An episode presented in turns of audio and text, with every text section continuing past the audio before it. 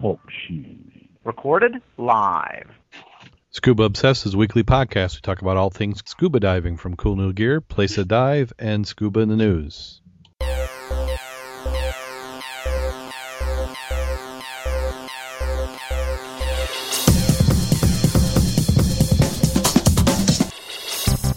Scuba Obsessed episode 75 was recorded live July 28th, 2011.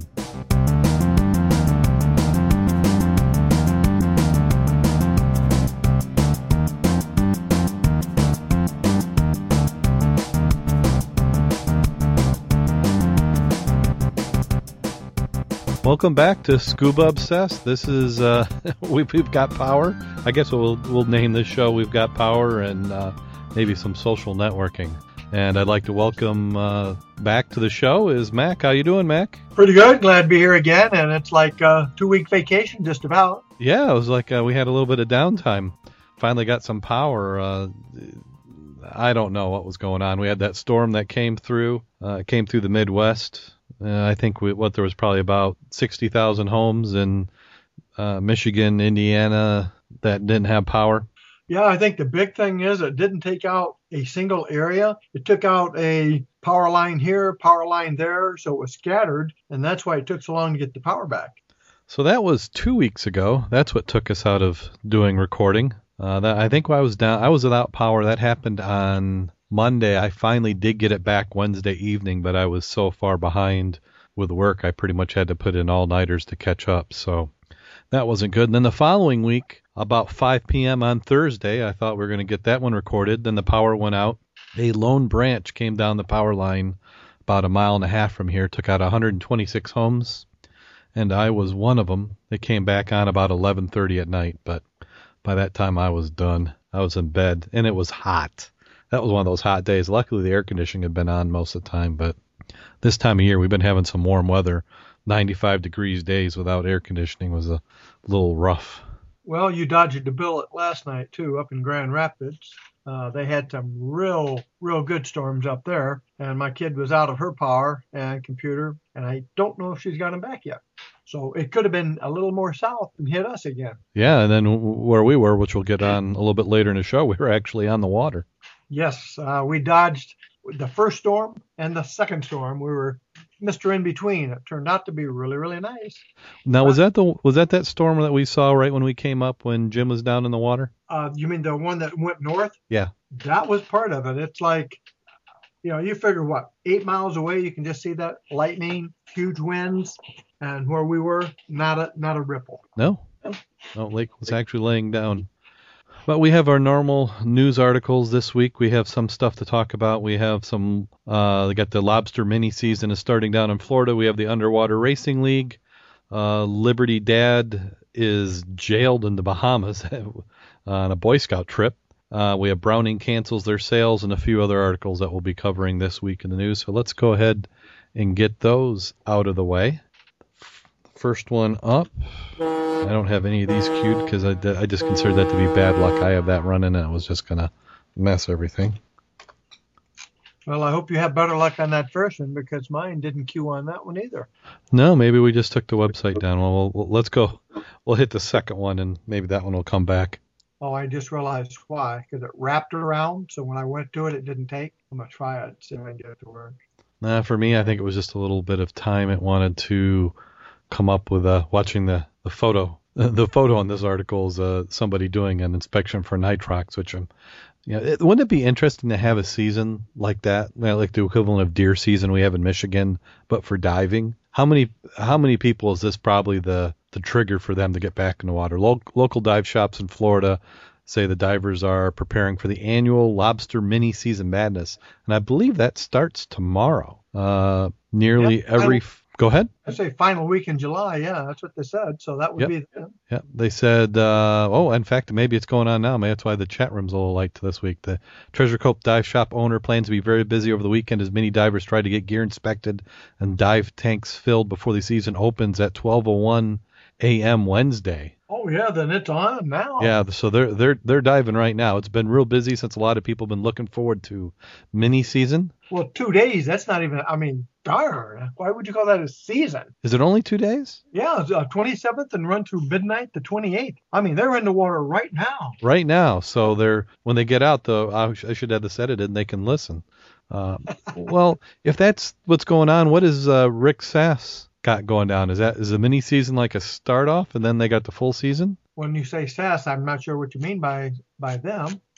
This is not SAS. Oh, okay. No, no, but he's got a trip going down there. Uh, Sass is one of our local dive shops, and he has a lobster thing. And when I was up there just this last week, which we'll get into a little bit later, he was uh, trying to talk me into going down when they were doing their lobster hunt. And that was like five days, and you're allowed so many lobster a day. But I'm I'm looking a little bit farther down the article. It says uh, the sport mini season dates are Wednesday and Thursday, last consecutive Wednesday and Thursday of July each year. Each year. And then the regular lobster season is August 6th through March 31st. Okay, now that's the SAS one. Yeah, but why why have a mini season? I don't know. That is odd. I mean, it's huh. And also, I think I don't remember which coast it is, but one's got the spiny lobster, and then which you know doesn't have the claws, and the other one does. Yeah. And then one of them's got that you can take one claw but not the other one. So Huh. I've never done that, but it sure sounds intriguing. And Is that kind of like the guys? I was just I was just having lunch with somebody this last week, and they're saying that that's how they used to do frog legs. one leg and not the other? Well, they'd actually take both the back leg, throw them in, and then the fish would eat them. I'm sure there's a bunch of people cringing right now at that image. Uh, so, but they say the but they have a little mini two day season, and then it goes August 6th through March 31st. I mean, that's that's like a drop in the bucket and then a fire hose. I mean, that's that's Yeah. that's like uh how many months is that? and Six? 12, 12 per person per day? Yeah, six per six per person per day for Monroe County uh, and Biscayne National Park, and 12 per person per day for the rest of Florida. Possession limit on the water is equal to the daily bag limit, which means if you're on the water, don't have them. You can't like you can't you know float in the water for three days and then build up. You got to come back to shore and get them off the boat because if they pull you over, they're assuming anything you have in that boat you caught that day possession limit off the water is equal to the daily bag limit on the first day and double the bag limit on the second day. Possession limits are enforced on and off the water. Well, that's interesting because Rick was saying that it was every day, so he must have some special trick. Uh, minimum size limit must be larger than a three inch carapace measured in the water. A measuring device is required to be with the diver at all times. If you do not have a measuring device, they will be ticketing you. Uh, recreational saltwater fishing license and a crawfish permit are needed for the harvest. Now, isn't that interesting? Why would you need both? Seems like you'd need one or the other. Well, Why- that's probably like what we've got. You got a fishing license and then we got a trout stamp. That's correct. Yeah. Yeah, so this is probably the same. I mean, it, you you know why they get more money that way. Well, yeah. No egg-bearing lobster may be harvested. I'm hoping that that's pretty easy to tell. Uh, bag limits apply only to those actively harvesting. No device may be used that crushes or spears exoskeleton. I mean, you got to catch them by hand, huh? Yep. Just stick out your tongue and have them bite, clamp on. Then that that's what you can do. That way you don't have to use your hands. Well, I'm reading this other thing here. This guy, guy here nets a lobster, spiny lobster, at 90 feet of water. You don't have a lot of hunting time at 90 feet. Yeah. Why? Uh, it seems like you'd try. I guess you go where the lobsters are, and you. Everybody's probably got their their spots. Um, you know, from what I've I've seen on some of the National Geographic specials on lobsters, they they have that little march where the lobsters are all walking in line. Yeah. So I, I'm I'm picturing there's like little trails down there. I wonder if you could have a you know a diving thing you could do up there in the Bering Strait for those crab and lobster, yeah, crab and lobster down there, not lobster, but crab and you know filio and what's the other one, the big one? Oh yeah, they they had a paleo crab, and then the uh, oh it'll come to me because you're talking Yeah. about deadliest catch up there where they Right. show. I mean, if if they can do that, I mean, can you go down and dive that? Obviously, that's going to be a little deep. I think a lot of that's like 230 feet, but there's places not even that deep. You know that that would be an interesting question. You know, if you could go and and dive that. I'll have to do some research on that. Not that I really picture being in the Alaska Bering Straits. You know, mid January with seas 12 to 20 feet would be the best way to do it. But now something else a little bit different uh, that, that I'm not directly part of the story, but according to state law, any boat with a diver overboard must display a red and white dive flag unfurled by sniffner, sniffners, stiffeners with a minimum dimension of 20 by 24 inches. Which is bigger than ours. Right. But then any diver working from the beach and not near a boat must have a 12 by 12 minimum flag. So they got two different sizes. Which is smaller than ours. Right. See, ours is, um, what was it, 16 by 13? I, should... I, I couldn't tell you right off. we'll have to look that up. But maybe that, that might be something for the website, put together what all the laws are. Uh, well, that... different states, it's going to be different because even here, and I was just looking at something the other day that I, I knew about but we really didn't put in perspective, except, you know, they're enforcing the dive flag over there at Gull Lake. Mm-hmm. Uh, they had a link on SASA's up there that was talking about, and I noticed it out here the other day for the lake. Our flag, meaning the red flag with the white stripe, 200 feet from the flag, divers to come up 100 feet by within 100 feet of the flag. If you're flying the alpha flag, it's 100 feet for the boaters around you. So it's less for the alpha flag than it is the regular flag. Yeah, I didn't pick up on that. That is interesting. I know that there was some talk about making them both mandatory, but they decided that only the dive flag is mandatory. Well, inland lake, because one would have been the reason they thought about it was because it's intercoastal. I mean, you got major traffic from all countries on the Great Lakes. Mm-hmm. And Correct. they figured some of the Europeans or Asians or whatever might not realize what the dive flag is, but they would the alpha flag. Okay, that makes sense. In a perverse sort of way. uh, Lobsters are always seen to be around when uh, around weather diving. The first live worm reef off Pepper Park, 15 feet of water, or swimming out 40 feet. So you don't have to be down there 90 feet to to get them. I would I would agree with you. I would stay shallow. Oh, absolutely. Yeah, Rick was describing a uh, you know his son went and two years ago had tried to to get a lobster and had missed out at the end on a, a really big lobster as he's coming up. So uh, he's a little bummed. And this last year, he made he said he made up for it. You know, about a you know a thousand pounds of air, and then he saw one, and Rick said he could see him swoop on over and grab him. So he's making that dive trip sound awful attractive. Because mm-hmm. because what they do, I guess, is that they uh, they take the tails off and then they bring them up and then eat them. I I'm my family's from Maine. I, I like boiling, fresh eating them right there. If I could light a fire on the beach, I'd be cooking them I would go with that. I happen to like that stuff. Yeah. See, I don't have anybody to bring it home to. I, I guess my my mom and dad would be, but you know, my wife, you know, she has no interest in any of that sort of stuff. The next one, since we're already talking about Florida, the Underwater Racing League is returning to Broward. The Formula H2O uh, is continuing to gain popularity. Uh, this weekend, the underwater racing circuit makes its second trip to Broward County. Broward County. Um, Competitors are using uh, the underwater dive propulsion vehicles, underwater scooters, um, and propelling them on a predetermined track around the artificial reef. Now, doesn't that sound cool? I'd love to have something like that. We, we could do it. With the visibility we've had, though, you'd almost have to do it at depth, wouldn't you think? Yes, it would sound like it. Yeah, so uh, I, I would say maybe we would have the cold uh, and deep circuit for that. A little bit of handicap for them. Uh, official race begins at 8 a.m. July 31st. $45 entrance fee, which does not include the boat ride to the race site. Spectator boat is available for $30. As interest in racing series continues to grow, uh, the league hopes to add additional races so that most people can experience a truly unique underwater activity. We're trying to make it bigger and better every year, and the website is www.recracingleague.com. See, ours, I think we could do ours actually around wrecks. I think theirs is around a wreck too. Don't they use one of their the one of the large intentionally sunken artificial reefs? So we we could actually use uh, an unintentionally. I mean, you know, like the Havana. Yeah, that would be a, that could be a good spot for it. It'd be awful crowded down there. Yeah, you, you got to put markers up. I think is how they do it. You got yeah, you you you don't want to do the little track. You'd have to spread it out a little bit. Okay, the next article up is Liberty father spends four days in Bahama jails after a bullet is found in his bag.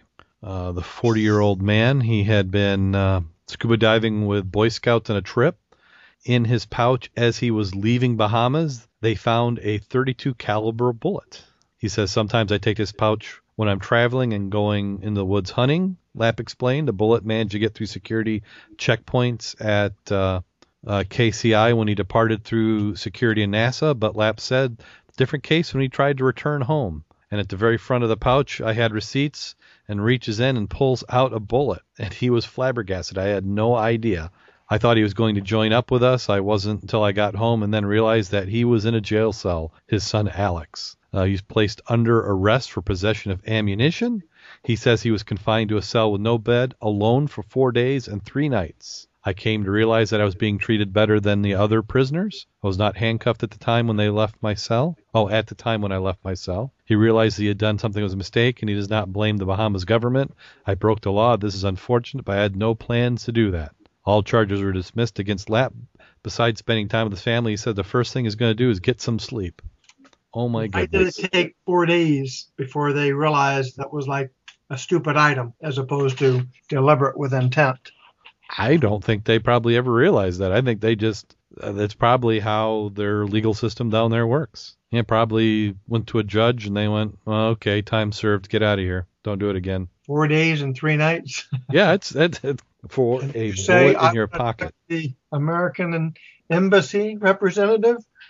Well, yeah, I'm thinking that maybe his he wasn't too connected or didn't have somebody work the system, and I, we're just assuming that Uh, they could have very well. Uh, the other, you know, we're we have it good here. Big time good. Yeah, you, you, uh, I, I, there's a couple shows on TV now. They have uh, Arrested Abroad. Of course, many of those people des- that are in the show deserve to be arrested.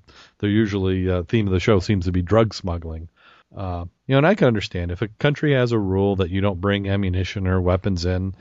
Uh, I can understand that. Um, you know, maybe a heavy fine in this case, especially once they Yep. figure out that he wasn't going to be doing anything. I I know, you know, c- a- a- as a past mounted police officer, there were times when I'd have a bullet in my pocket when I'm off duty. You just, you know, the stuff goes in a nightstand. You're moving change in and out. It's dark, so you know, luckily, One bullet.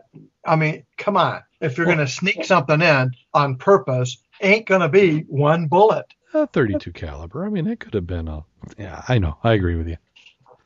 So, but uh, at least he got his diving in. You know, in a, in a certain aspect, if it was me, you know, the, po- the the light at the end of the tunnel or the positive thing is, I got to dive in before I got arrested. Yeah. So, yeah. In fact, I, I wonder if he can get back into the country. They're going to let him in.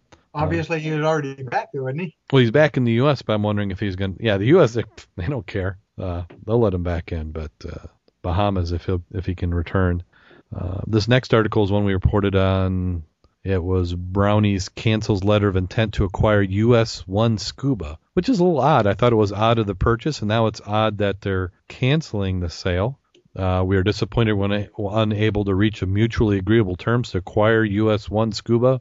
We were in meaningful discussions with a number of interested parties who embraced our concept and remain confident our acquisition strategy will lead some positive results for our shareholders. Eh, That is just plain odd. Why would you make the announcement that you were acquiring them before you really had and then back out? I don't know. I, I just read this statement here, and they're talking about in their verbiage. They talked about anticipates, intends, plans, seeks, believes, estimates, expects to be forward, you know, forward-looking statements based on our current expectations of future revenues. And then from that, they talked. They got into this company's risk factors, and that must have been something to do with it. That, that could be, um, but a lot of those things they have to say. So if you go and look at any of the uh, any of the the statements, they're going to have that disclaimer at the end. Uh, Yeah. That's that's the post Enron scandal stuff that's required in my day job. That was one of the things I used to always have to do was uh, make sure that everything was legal in relation to information moving, transpiring, being communicated. So yeah, that's uh, the one thing that we n- never seem to have a inability to do is add more laws. Yeah. And then the next article we have up is actually a press release from DEMA, and it's uh, this year at the DEMA Awards party taking place. They have two new recipients. Uh, Peter A. Hughes has been named one of the most innovative, and enduring force of diving industry of the last 40 years. His contributions to development, promotion, and safety of diving have been significant, positive goal, and industry-wide impacts. He begins a lifetime of diving accomplishment when he first learned to dive in 1957 at the age of 10. Since then, he has logged a thousand dives in countries around the globe. And then uh, and the other one who's being brought in is Fraser Bathgate's personal achievements have transformed the recreational diving for people with disabilities, including development of special undersuit, webbed gloves, weighted harness, flexible fins.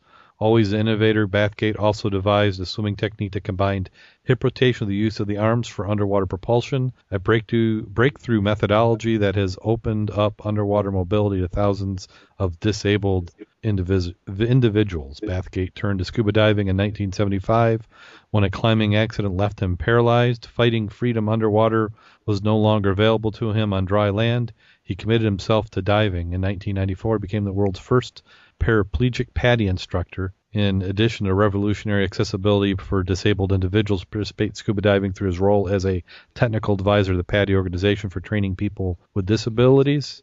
Bathgate was instrumental in development of an accessibility award for PADI dive centers resorts whose facilities are handicap friendly. So that that is amazing.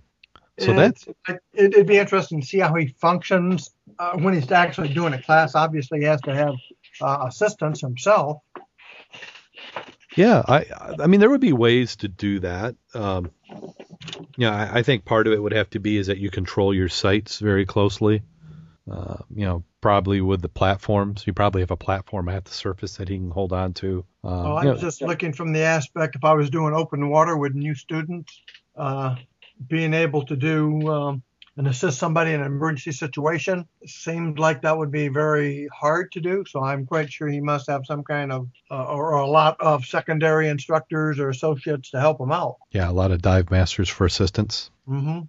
I would think that would make sense. Yeah, but I can understand how he would be a leader because he's he's been through it himself. He knows the challenges, and to be in a pool environment, encouraging the other people have got you know that's got to be great because he's been there, done that, got the T-shirt. Certainly.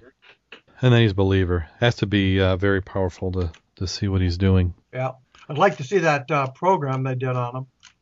I bet I bet if we YouTube, we should be able to find something. I was going to say I should have probably looked that one up because that was 2002 uh, BBC documentary episodes of Lives Less Ordinary. So I, I'll have to look that up because that is interesting. Uh, this next one is scientists study BC Lake for potential link to life on Mars. Long before scientists and astronauts from NASA and the Canadian Space Agency descend on BC Cariboo in search of uh, microbialites, potential clue to life on Mars, uh, there was Doug Pemberton and Vancouver Presardio Dive Club. Uh, let's see if we can get something out of here. He says, "Hey, there's coral growing here. What are you talking about?" No, not really. There's coral. They returned to the vehicle, got a scuba gear, scuba gear, and went for a dive. They got in, out of their scuba gear, returned their vehicle, got out, scu- went for a dive in depths close to 20 meters. Why would you get out of? sc- Oh, got out. Okay, never mind. A little brain lock there. They they went and got their scuba gear to do scuba gear to do a dive to 20 meters. And they said, "Holy crap! It looked like brain coral." Uh, they took the samples to the University of British Columbia uh, to a freshwater biologist for identification, but got back a rather deflating letter. Seems to think they were just calcium carbonate, so he left it at that. Sometimes I think the titles are deliberately obtuse to get you to click and see what that is. Yep. AOL does that, and I hate that. Not that, not wikis, but uh, what the heck's the other one that's always doing that? Yeah, there's a lot of them, so you got to kind of filter in. But what I thought was interesting was this: the fact that uh, they were using scuba diving and just underwater as to as to looking for some uh, potential life, and just how these microbes are making these formations Well, in this. It's me lake. is the ones they're finding on those uh, vents, the bottom of the ocean. Oh yeah, the the, the Straight hydrogen sulfide or gases. oh or yeah. High temperatures, and they're actually finding items that live there. Yeah. Now that's freaking amazing. Well, I kind of believe them that that would be a good indicator of where some life could have originated. Certain types of life are going to, there's a lot of energy there, and that's what life needs to survive. So, yeah, that that, that is absolutely amazing. Uh, when they did that, I, I could remember uh, some of the early videos of that. It just not where you would expect it. And then there, there's also people doing research in caves for no light, no surface, uh, to see how you know what type of microbes and animals are forming there. I, I noticed uh, back when I was younger and did a little bit of spelunking that it amazed me to find albino fish and items like that that were, you know, had never seen light. So you go down with a light and you dive into one of their ponds or their pools, and it's like that's that's really different. Yeah, the some of those uh, blind catfish, you know, they just have no need for seeing light or benefit for seeing light, so they don't. Mm. Uh, Spelunky, that's another thing I want to try sometime. Um, and then this is another one. This is a kind of friend of the show. Uh, this Montreal scuba diving. They've launched an online reservation and management system for renting dive gear. Uh, and I did some research actually on this, and there's many places that are doing it, uh, or there's software that's available to do it. And so they've they've actually started doing it. It makes sense. I think uh, you know online reservation systems have been available for different types of business.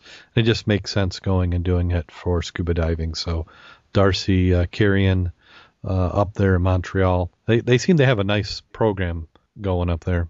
So how I mean, how does that work? Do you said you researched a little bit?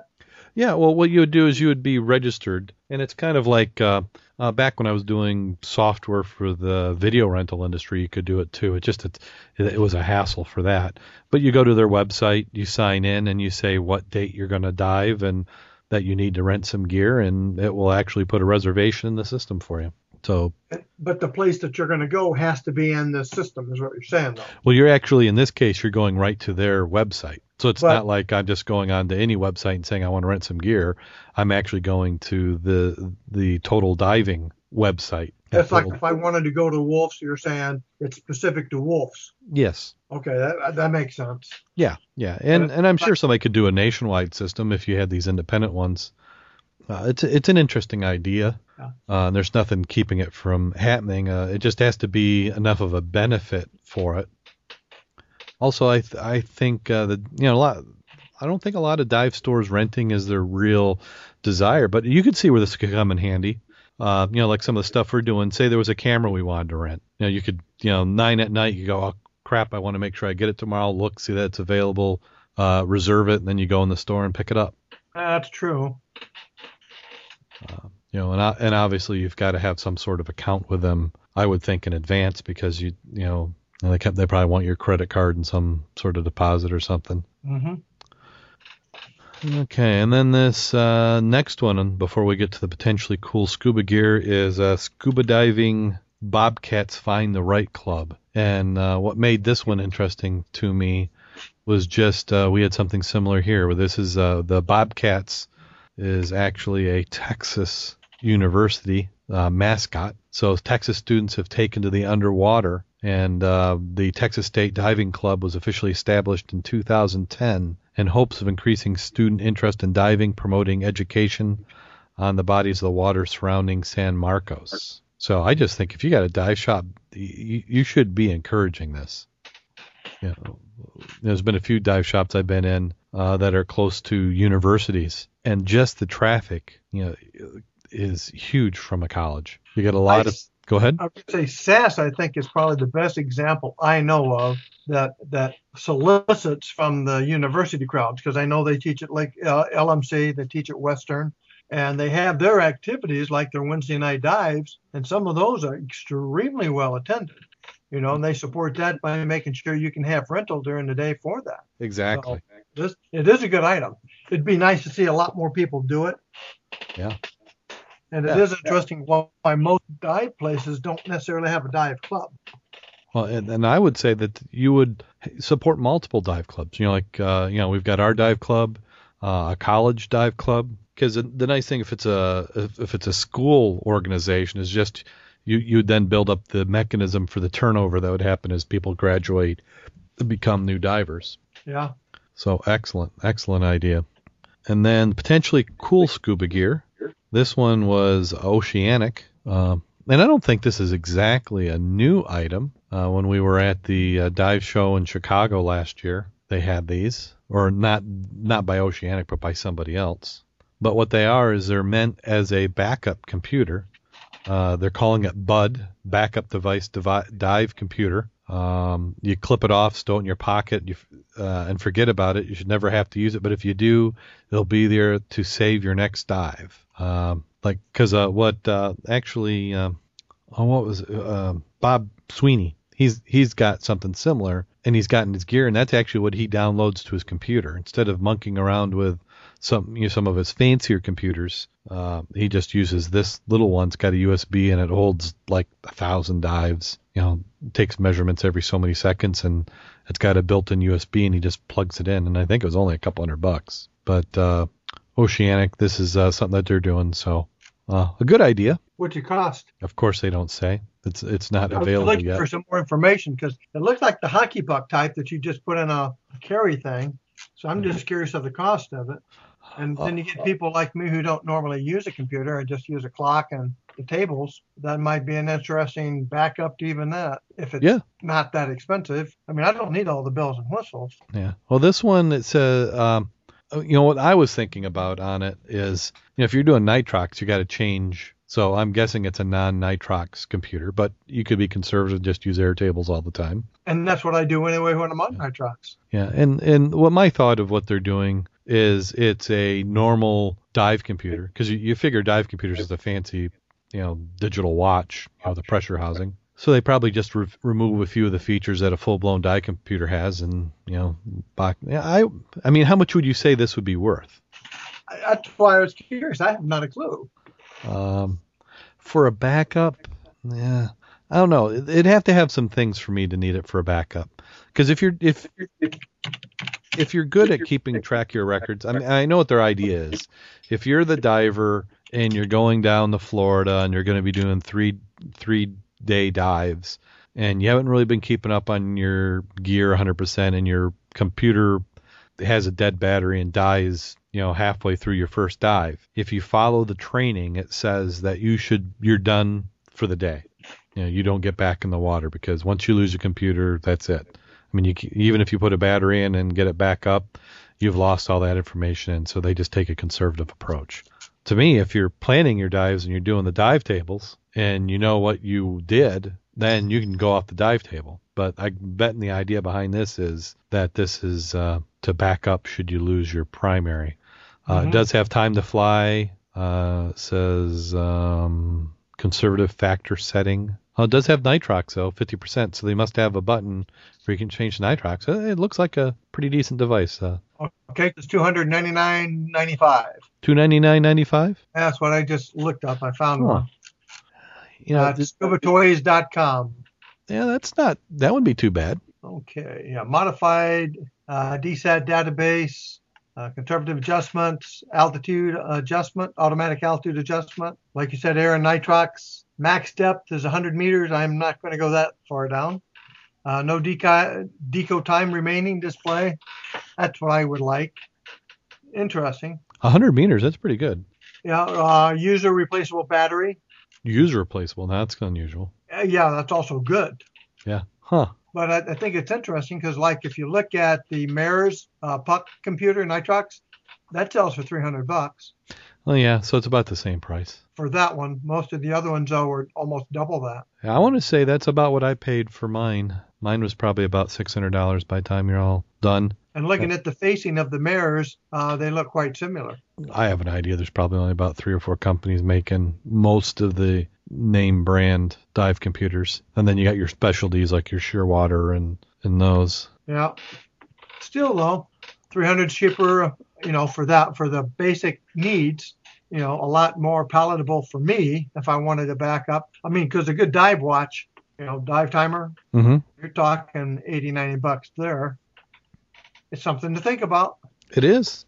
I mean, it'd be nice if it's less expensive, but you figure, I don't know, can you really get? I mean, 200 would be great. Hey, we got Oggs in the chat room, uh, but uh, 300 that would be, yeah, you know, at least it's new. I guess that's the other part of it. You know, it's a it's a new dive computer because I'm sure you can out there in a secondhand market find a lot of good computers for for less than that. hmm Wouldn't surprise me. Okay, so that does it for the news.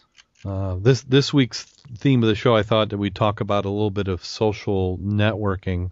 Seems to be that um, you know online social sites uh, are in the news recently. Oh, we have a five star iTunes review. Let me see if I can can pull that up. We appreciate those. So if you ever want to go and leave us one, and we'll we'll make sure we give you a good thanks for it. Takes me a second to get there.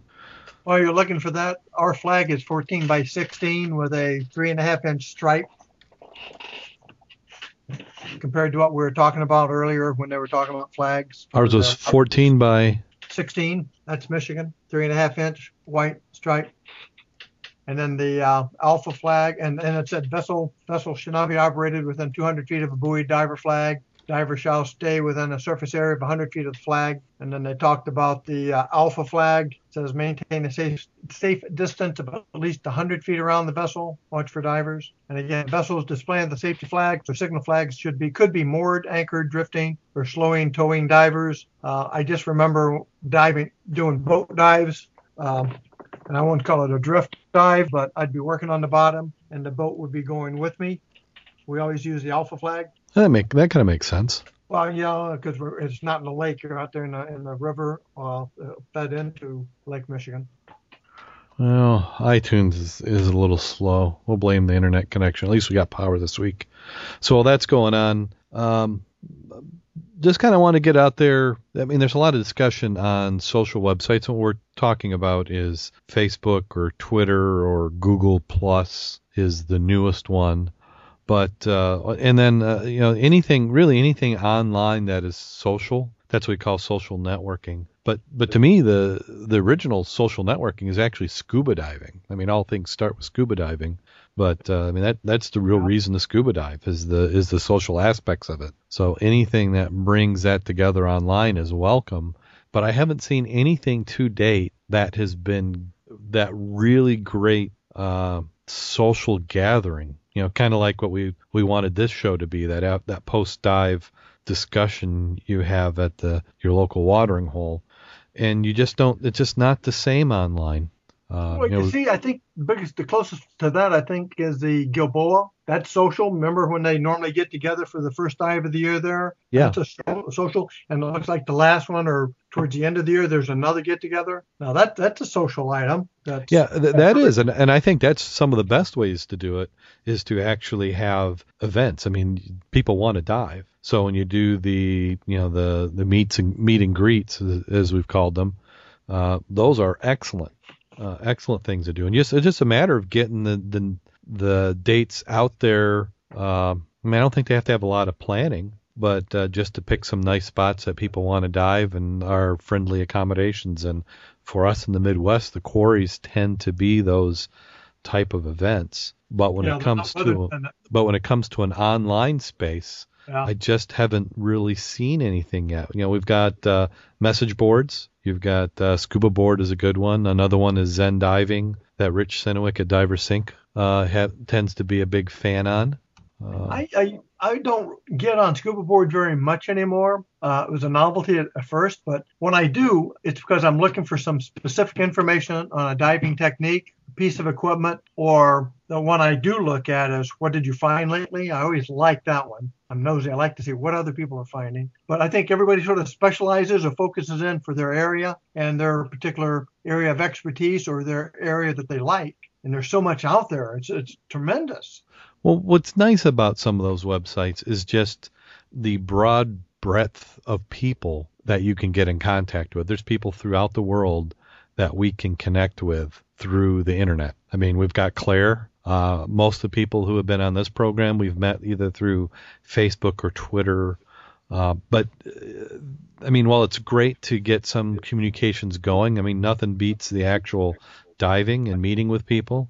And there's just there isn't an authoritative place I would say that people want to go to. And I don't I don't necessarily think that's needs to be an objective for scuba diving or scuba dive businesses or scuba divers. But uh, I'm always looking for that kind of that extension of the dive. You know, you got the dive, you got the the post dive briefing, and then that spot between. And we've tried to create a little bit of that. You've got the Scuba Obsessed website and mudclub.scubaobsessed.com, the, the Mud Club website, to get people together and talk about dives and share what they see. I mean, Mac, you've got some amazing pictures of treasure you have found. Yeah, but I wish a lot more people would contribute. And they wouldn't necessarily have to be muddies. I'd love people from someplace else to say, hey, Mac, here's a, what we've been finding in our neck of the woods. Yeah. Like, I'd, I'd like to see somebody from California or weird little places like that uh, missile silos those guys went and dove. You know, yeah. picture of that. That'd be awesome to look at. It certainly would be. So, uh, not that I meant this to be a pitch for the website, but if anybody wants to post those sort of things, You've got the Scuba Obsessed fan page. You can head on over. Uh, we've also have the forums, which I've been doing a lot of time policing recently. Also, if you want to be involved with Scuba Obsessed in our mini projects, go ahead and drop us a line at the show at scubaobsessed.com or if you just want to chat with me, you can do that at Darren at ScubaObsessed.com. Um, because we are looking for some volunteers, some people to man the the uh, forums. Uh, we're about ready to do another upgrade to the forums here in the next couple weeks. As soon as I get some downtime where I can upgrade the software 2.0, that forum software's out. So we'll get that going. But uh, also the newest one is Google Plus, which I've been playing around. Uh, thank you to uh, oh, I gotta I'm gonna be bad at this. It's a I, it's one thing people should do is they should uh, come up with uh, fairly uh, easy names for their businesses. But I'll I'll give a plug in the show notes. It's a travel company out of California who uh, gave me my Google invite that I was begging for. So thank you. I don't know if she wants her name out there, so I'll just we'll just uh, give her a link to her business. But uh, but Google, it's kind of interesting. I don't know, uh, Mac. Do you do much with Facebook or any of those sort of services? I'm pretty much limited. Uh, my Facebook is jumpers I jump with, divers I dive with, flyers I fly with, uh-huh. and it's it's pretty small. But I know everybody in my Facebook, and uh-huh. I associate with everybody on my Facebook. I mean, if, if you're not, if you're there, I know you. Yeah. You know well, and, and and I think that's some of the best ways to do it. You know, the the people who have a, a ton of friends they don't know uh, you know that doesn't make sense, but and some of it is business. I, I do know some who's got like two thousand, uh, but they're in the business. Like for jumping, for example, he's a he's a representative for a parachute firm and a parachute rig, and he is out there all the time, everywhere. He's a wild and hardy guy, and it's it's fun just to look at his exploits. So you know I can understand why he's got so many people watching him. Yeah, and and that. Uh that company I was talking about was Lucid Blue Travel, Lucid Blue Dive Travel. Uh, they have an interesting idea what they're doing. They got a website launching here pretty soon, so we'll get a link to that once it gets going. And that was uh, Stacy from over there at Lucid who uh, uh, got me the invite. So thanks go out to her. Uh, but Google, what I like about Google is uh, they have this concept called circles. So what you can do is you create these circles, and what I did is you know, as you can guess, is I've got a diving circle and I've got a podcast circle and a technology circle. And what you do is as you friend people, or because you, you got the idea of friends are people you know, or there's just people who you follow, and then you drop them into those circles. So if I'm going to talk about scuba diving, I can drop what I'm talking to, and I can say I only want the people in my scuba diving circle to see that. So kind of an interesting idea. Plus, they have this idea of called Hangouts, which is a like a little video chat. So I'm thinking about coming up in the future. We might do that for some live video streaming of the podcast when we get a little bit more sophisticated. Is taking a look at that Google Plus. So uh, a new service out there. Um, and then Twitter is always a great. Uh, it it seems to be good for just throwing stuff out, but it's not so good for being able to listen. Uh, because if you're not on and looking, it's almost like TV. If you're not looking at the TV when something's being broadcast live or you didn't think to record it, then you're going to miss it. So if at 6 p.m. you said something, I get on at 9, if that's already scrolled off the list, I'm, I'm never going to see what you said. So we're in the early days of this, but uh, it'll be interesting to keep an eye out for what it means for scuba diving. And speaking of scuba diving, we got some scuba diving in this last few weeks. I think we've done pretty well this last month. Yeah, uh, a ton, a ton, a ton of diving. So these last, so these last two weeks where we didn't have the show, they haven't been wasted. Uh, it's hard to even remember back two weeks, isn't it, Max? So uh, I would have to go back to the, the site and look for the "What did we do?" thing because I couldn't tell you. We've been that busy. Well, let's uh, let's see. I think we've done uh, a couple uh, wrecks out in Lake Michigan a few times. We also did uh, Gull Lake. Go ahead. We've been out there a lot. We've, been out a lot. So we did uh, Gull Lake this last weekend. We had a mud club uh, picnic.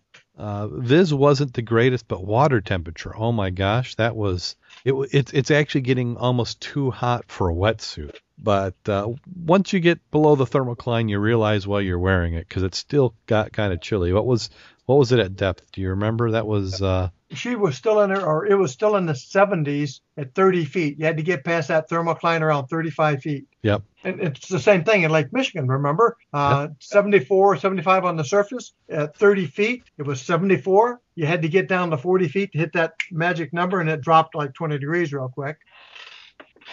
Yeah. So, um, oh, that, but that was great. So, you know, let's let's talk about at least our most recent dive. We won't bore everybody with the details of all the dives, but the most recent dive, which was actually last night, we yesterday afternoon and in the evening, we got in Lake Michigan. We dodged the storms. There was uh, storms came through, uh, and then, gosh, we got out in the boat, and it was a little choppy going out. I think we had two to three foot waves. I would call those Yes. On Yes, on the I- way out. And what I was interesting about, see, um, and I'm all over the place in this conversation, but uh, I like to thank, and this is hard for me to do, the University of Michigan for putting the buoys out there. Uh, they put a Uh-huh. brand new buoy out there in in Lake Michigan. I don't know if it's a new buoy, but it's recent. I think it's only been out there maybe a month or so, isn't it, Mac?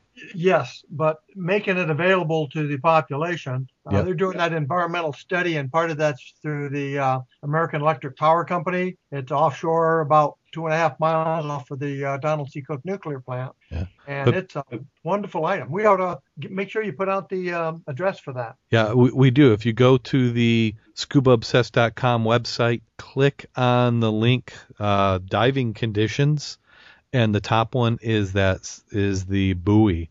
But what's cool is this is something that I actually wanted to build last year. It's got thermistors, thermal resistors, thermistors, is that what they call those?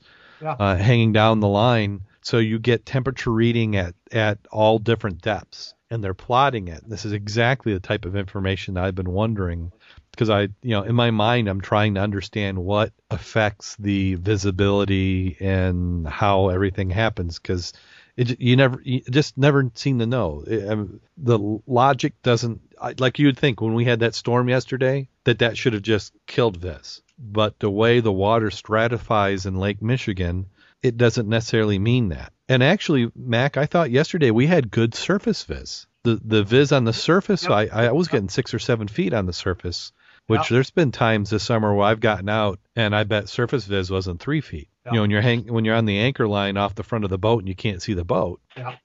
uh, that that viz isn't that good. And then, but then is in the water, man, that was what 65 degrees, 70 degrees on the surface. Yeah, well, it's like today, uh, like right now, I'm looking at it now. The air temperature uh, at the buoy is 72 degrees. The water temperature at the surface is 77.5. Significant wave height right now, uh, it's on a 10 minute average is 0.5 feet. So it's like, let's do it. And then they give uh, the period of the waves, the frequency, it's two and a half, 2.8 seconds. And the thermistors, I'm not sure why they use, um, it's like 13 feet, uh, 20 feet, 30, 36, 43, just about 50, 55, and 62 is where the thermocouples are or their thermistors are. And today the thermocline is between 36 and 42 feet and it drops about 20 degrees. Yeah, I, I definitely felt that yesterday.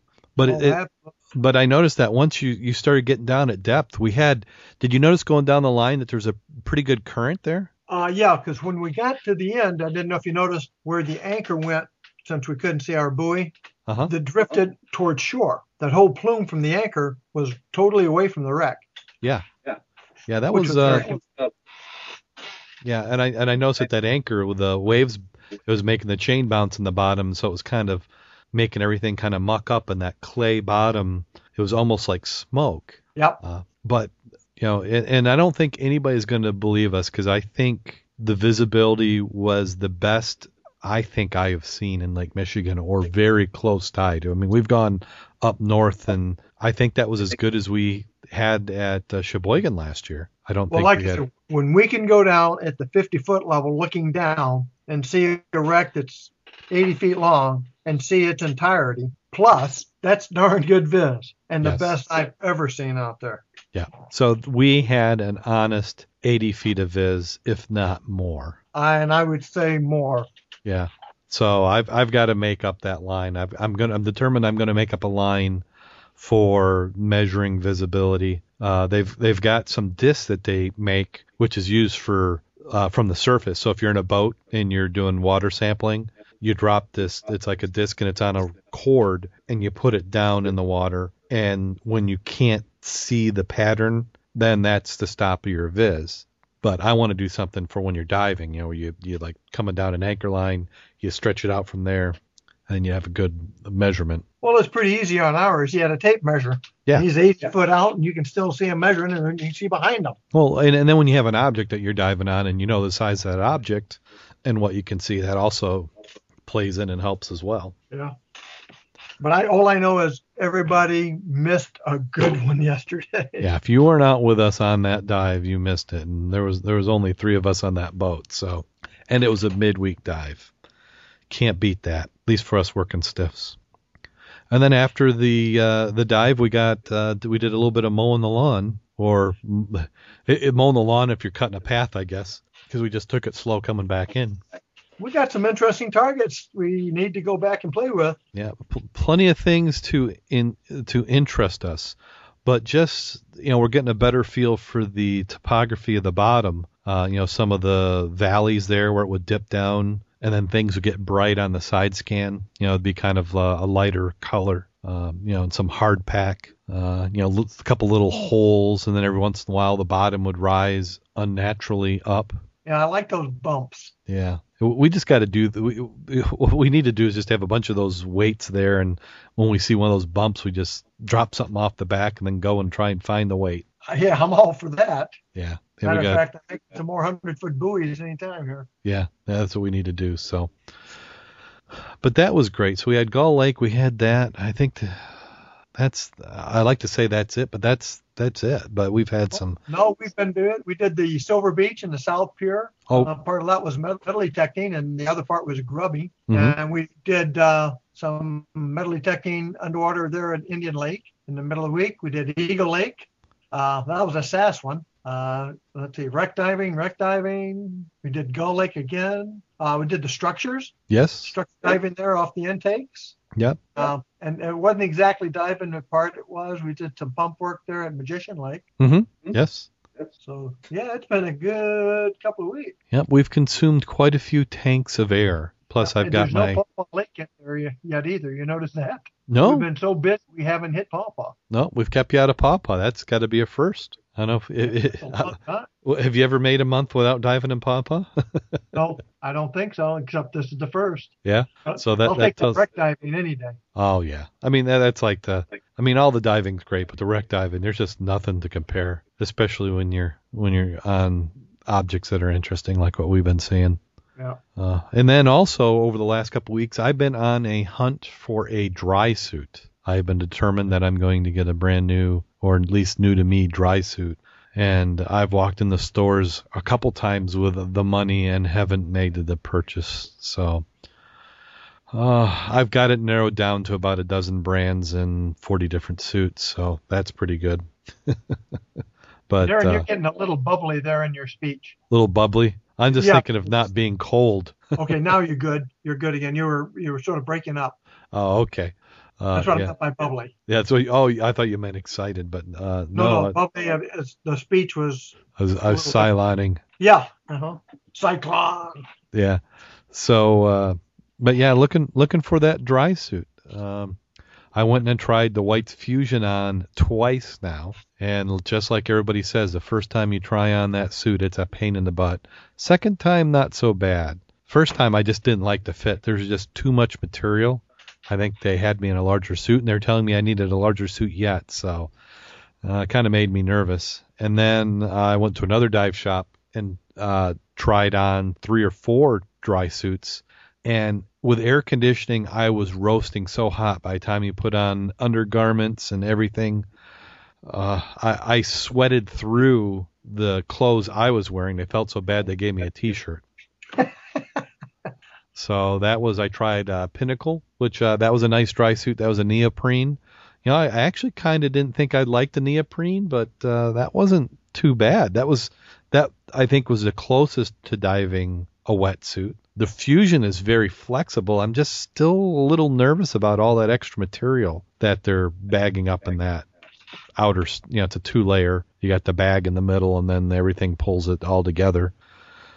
And then actually, I was surprised. I tried a Bare. Bare had a bilaminate suit. Unfortunately, outside my budget price range. I think the base suit price was twenty five hundred dollars, and then you Can still have. real quick? Pardon me. Uh, can I make a quick note? Sure. I went out to lunch today with a dive buddy, jump buddy, and he was talking about he just had an advertisement for bears at less than eight hundred bucks. Really? Yeah. See, Bare has a lot of them. Sass has a Bare, and uh, theirs they have theirs with a kit for about 14. Uh, you know, it's it's more of a shell. You know, it's not a, a tri-lam or anything. It's a more a, a, a dual layer shell. And uh, that one and that one comes with undergarments. And that one is about fourteen hundred dollars.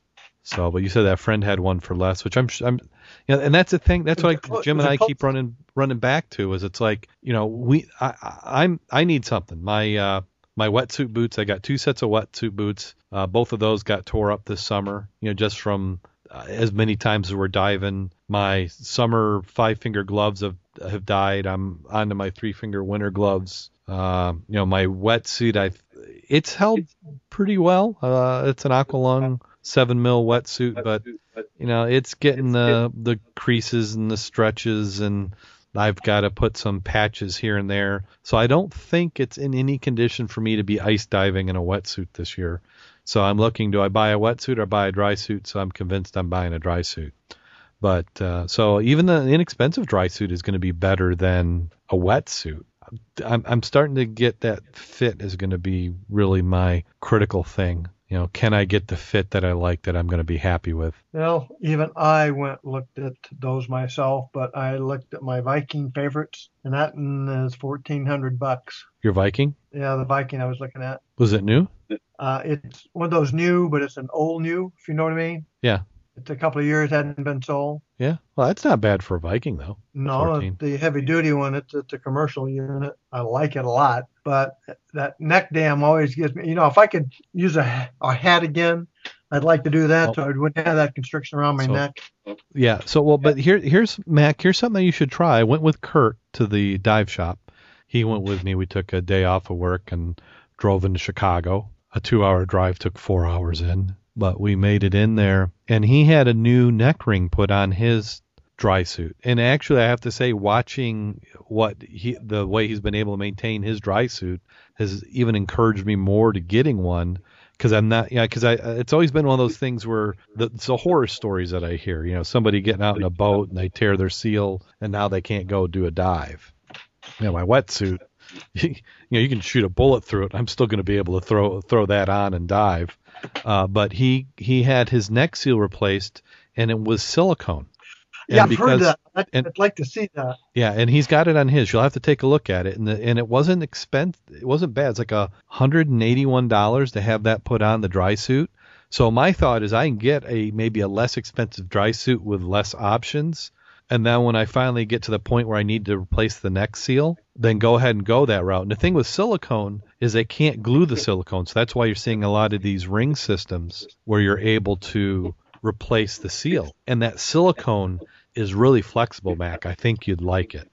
Now, are you, are you talking about this seal goes on a ring system? Because they've got they've got a they've got a ring collar, and that okay. collar has a groove in it, so it's kind of like the spline putting spline in a screen. And so the silicone neck seal goes around and the spline goes there. And you don't have to take it in and out of the spline. It's a normal neck seal. But when you tear it, you pull pull pull that out and you put a new neck seal in and you're you're good to go. It's just like your your your seals for your dry gloves, only for your neck. The company that, that makes them does both. It was the same company that was doing both of them, but the the gloves I actually thought was pretty cool. It was a ring system and you don't even have to, you know, where on the neck seal it was like a spline, you know, that you had to put in. Uh, for the for the gloves, it's just a ring. You've got a ring that goes on the inside of the glove, and then you got another ring that slides over the outside, and they kind of wedge together. And then the same thing happens in the ring that you have in your dry suit, and then you put the glove on, twist lock, and you're done. So Kurt has this on his neck ring. Yep, he's got the silicone neck ring. I got to look at that then. You got to take a look at it. Very flexible, very soft. Uh, I'm hearing a lot of good things about the silicone. So, but I was all worried about that. You know, I needed to get that on my first dry suit because it's. Yeah, I'm planning on having the dry suit for five years. But seeing what he did, I'm kind of like, ah, dive, dive what you get, and then when it starts to tear or seal, lose it, then go ahead and put that on. And then for the uh, the wrist seals, I'm just going to buy that ring system. I think. Interesting. Yeah, that uh, the next seal I want to say was 181, 86 or was that the gloves? The gloves might have been even less, but uh, what I'll do is uh, I'll I'll throw that in the show notes as well for anybody who wants to to see what those those systems were. Unpaid advertisement, I should charge them, but uh, that was actually kind of uh, nice that they had. But yeah, I, I'm, I'm glad you're doing all the oh I I wore myself out putting on those dry suits. I was to the point where I was glad they didn't have any more for me to try on because I don't think I could have done it. Well, plus you, you start getting weak. They because they don't they didn't really have this my sizes. That's you know that maybe maybe that's my soapbox for this week. Uh, you know, I there's a lot of local dive shops that complain that we're not using them. Uh, but you've got to have stuff in stock. So I'm traveling to what I call my new local dive shops that are farther away. You know, Kalamazoo, Lansing, Chicago, just so I can try stuff on and touch it. That's what I want to do. And and even the bigger dive shops aren't carrying enough of an inventory where there's stuff in my size. And I don't think I'm that tough to fit. But there's just there nobody carries any inventory. So what's happened is the local dive shops have started to complain that the online retailers are taking business away from them. But what they're doing is they're becoming local versions of the online retailers. They're not carrying any inventory the same way the online guys don't carry any inventory. And then they've got to order it in to get it. And I don't like doing a custom order from a local dive shop for something that I'm going to be obligated for. I want to come and try it on. If it fits, I buy it. And then you don't get the instant gratification of I want it because they don't have it. So I don't know what the answer is. I don't know what the industry is going to do, but I can't think of any other hobby or sport where you can't go into your store. If I go into a fishing supply store, they've got lures, they got fishing poles. I'm going to be able to get bait. If I go into a hunting store, I'm going to be able to get ammunition and my license. But I go into a dive shop and I want a dry suit, I can't get a dry suit. Oh well. Well, I can understand the economics because the overhead on maintaining or having that with the potential of not selling it, that's considerable. I mean, like Yeah. you're saying, you're talking fifteen hundred, two grand for a suit that if nobody buys, then they've got sitting on their shelf. Oh, well, right, and this and it, the stuff does get old. Seals get old. Inventory moves. Manufacturers come up with new models, but and maybe it's not just the dive shops. These manufacturers need to help them out. Yeah. You know what what's what's wrong with them having a trailer with 40 in stock, and then they pull up the dive shop and say, "Hey, SAS is going to have a whites dry suit. Anyone you want, you got right here in stock, and we've got it." So the manufacturer picks up the risk.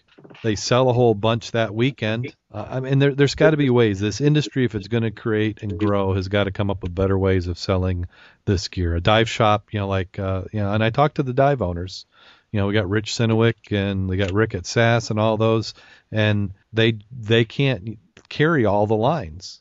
Um, and and so and that's hard to support a local dive shop. If I want to buy Fourth Element undergarment, uh, the shop that might have the dry suit I want doesn't have that, and everybody's trying to bundle. So I don't know. As a consumer, I just don't think it's a vet friendly experience for actually a sport that can be a pain in the butt at times.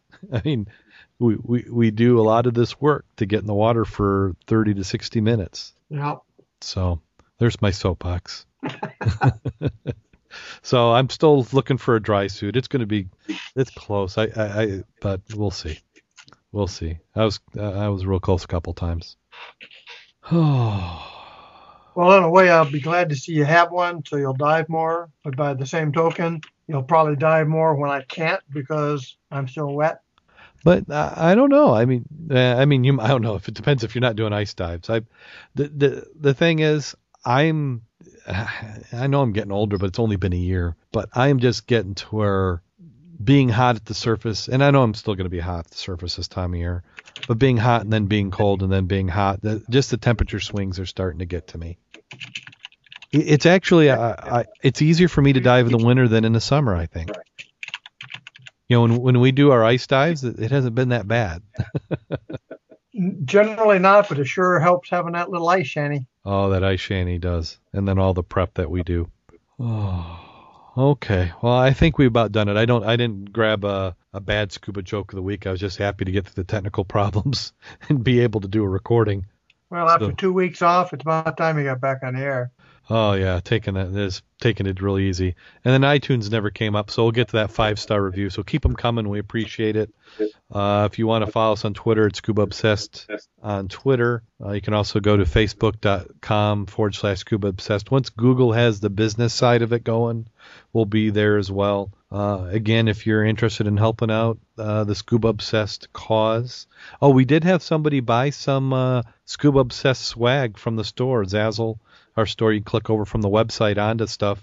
We did somebody buy what we call the tank stickers. Uh, they said they're not exactly waterproof, so I'm going to make sure uh, as soon as I figure out how to log back into that site to change the name of them. So just be aware that they're they, they said they don't run, but the material whatever they're on isn't really durable. So they're more above the surface stickers than below. What I'm thinking about doing is making a license plate, not license plate, a bumper sticker with the Scuba Obsessed logos, and then you can cut those up and use them as tank stickers. Uh, plus, I'll be redoing the logo. I don't say redoing the logo, risk refreshing it.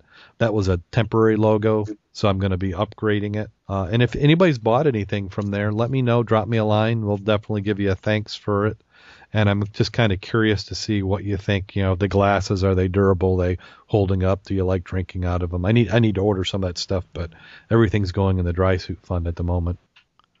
Okay, well I think we've about done it for another week. Anything you want to plug, my, Mac? No, but if there's anybody from Samoa out there, I still need to know who you are. Oh, oh, also, Mac, did you did you happen to catch uh, the new tracking that we're doing on the website? Uh, no, I haven't. I, I just got back on the, the line the other day to find out uh, Duat, that uh, system I use for when I fly, Uh-huh. the format and everything. I had to reinstitute my information and update my logs, and so no, I haven't. Yeah. Well, on the Scuba Obsessed site, you've always been able to go to About and the fans, and you can put your pin on there, and that's the preferred way to do it. We really want you to go and do that. That shows uh, us who's actually wants to take the time and is really engaged. So we appreciate that. We want to get somebody from all over the world, but we're also tracking just regular visitors, and there's a little map down there along the bottom on the right side, kind of you can sneak on, and uh, we've been tracking that for about a week or so now, and you can see where throughout the world people are just visiting, and those are the ones who don't register. So we call our Class A or First Class Scuba Obsessed fans are the ones that intentionally place their pin on the map, and then everybody else will call them the Coach Class people, but uh, they're valuable too. So we appreciate you listening to the show, um, and until next week, uh, why don't you go out there and get wet? and stay safe.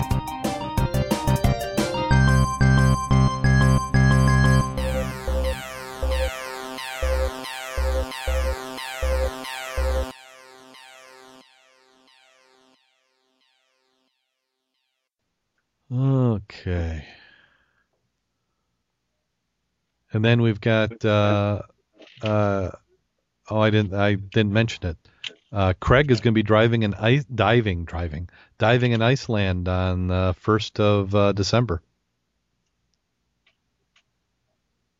Can you say envious? He says if anybody's keen, then he, he they can go with him. Yeah, it's called cha-ching, cha-ching. Iceland. And Iceland's a warm one. Have you noticed on uh, the Mud Club site, intense debate account? I cannot get on there anymore. It will not recognize anything I do. Have you had that problem? no, it. I thought it was recognizing what you were doing. I can get on and log under, uh, let me see what the hell, Scuba Obsessed. But when I want to do something different, it says, please log to your intense debate account. And none of my logs will work. You might need to do a forgotten password. You you might just not be. I've done that too, and it no matter what I do, if I get a new one, I try it in, it will not acknowledge me. Hmm. So I'm almost going to have to go back and redo everything. Yeah, because I your your uh, comments have been going up. I haven't had to approve them myself. Well, there, yeah, that part I can, but it doesn't require me to do this. Like edit comments, I just checked into hours, and there's a, a pending comment. One, I can't find it, and second, I couldn't try. It refuses to let me look at something to update it. I don't know why that suddenly is occurring. Uh, there's comments now. I'm looking at it. And I don't know. Let me see what that says. Yeah, I, I click on that. Then it says log in. Well, I'm already there, and I'm logged in to uh, do my updates, but I don't know what this is about.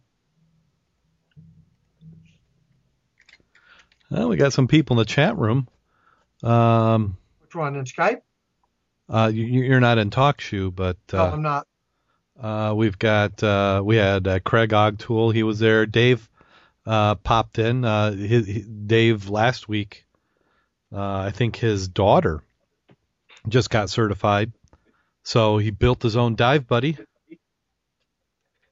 So uh, he- and uh, he's been going for his dive master. Are you talking about which Dave are you talking? Uh, Dave uh, Toneman. Oh, okay, not Yeah, not and- our other Dave. Okay. And then we have another uh, diver, Dive SC, uh, who says they're glad that we're back, and he's diving Cooper River Saturday. Oh, the dog, the dog. Well, we're going to be diving Cooper River too. It's just going to not be Saturday. It's going to be is that October? Uh, yes, eight nine. October 8 9. We're going to be down there. Actually, I'm going to be down there the seven, if not before. Yeah. I need to check with Rich to see if I need to bring a spare lever for that one. Say what? I got to check with Rich to see if I need to bring my spare lever. Meaning that he's going to be drinking pretty heavy. Oh, Cooper River. Not during the dive, but after the dive. Oh, okay. Then you still got to drive home. Somebody's got to drive home. Might not be me. Sounds like a good time. And then uh, we've got uh, CLR H2O from Denver, Colorado. So thank you for listening. Clear water, huh? I like that. That's good. So what, what uh, doing? They're, they're doing their search and recovery this weekend. Oh, that's nice. So uh, one of your specialties. Uh, get to play around. Uh, okay, yeah, Robert Clearwater. Great.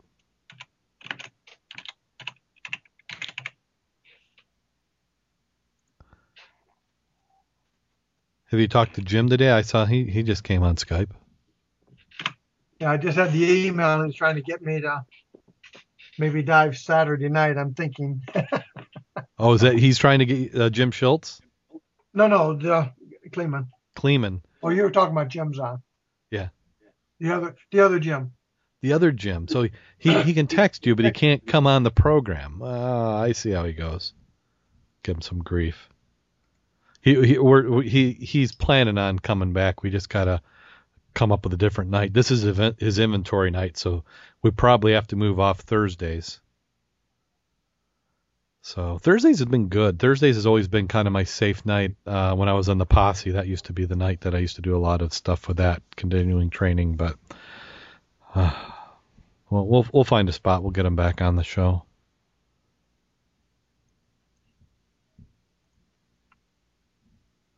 Yeah, you definitely need to thank Rich. Rich is the one who connected us with uh, Captain Tom as well.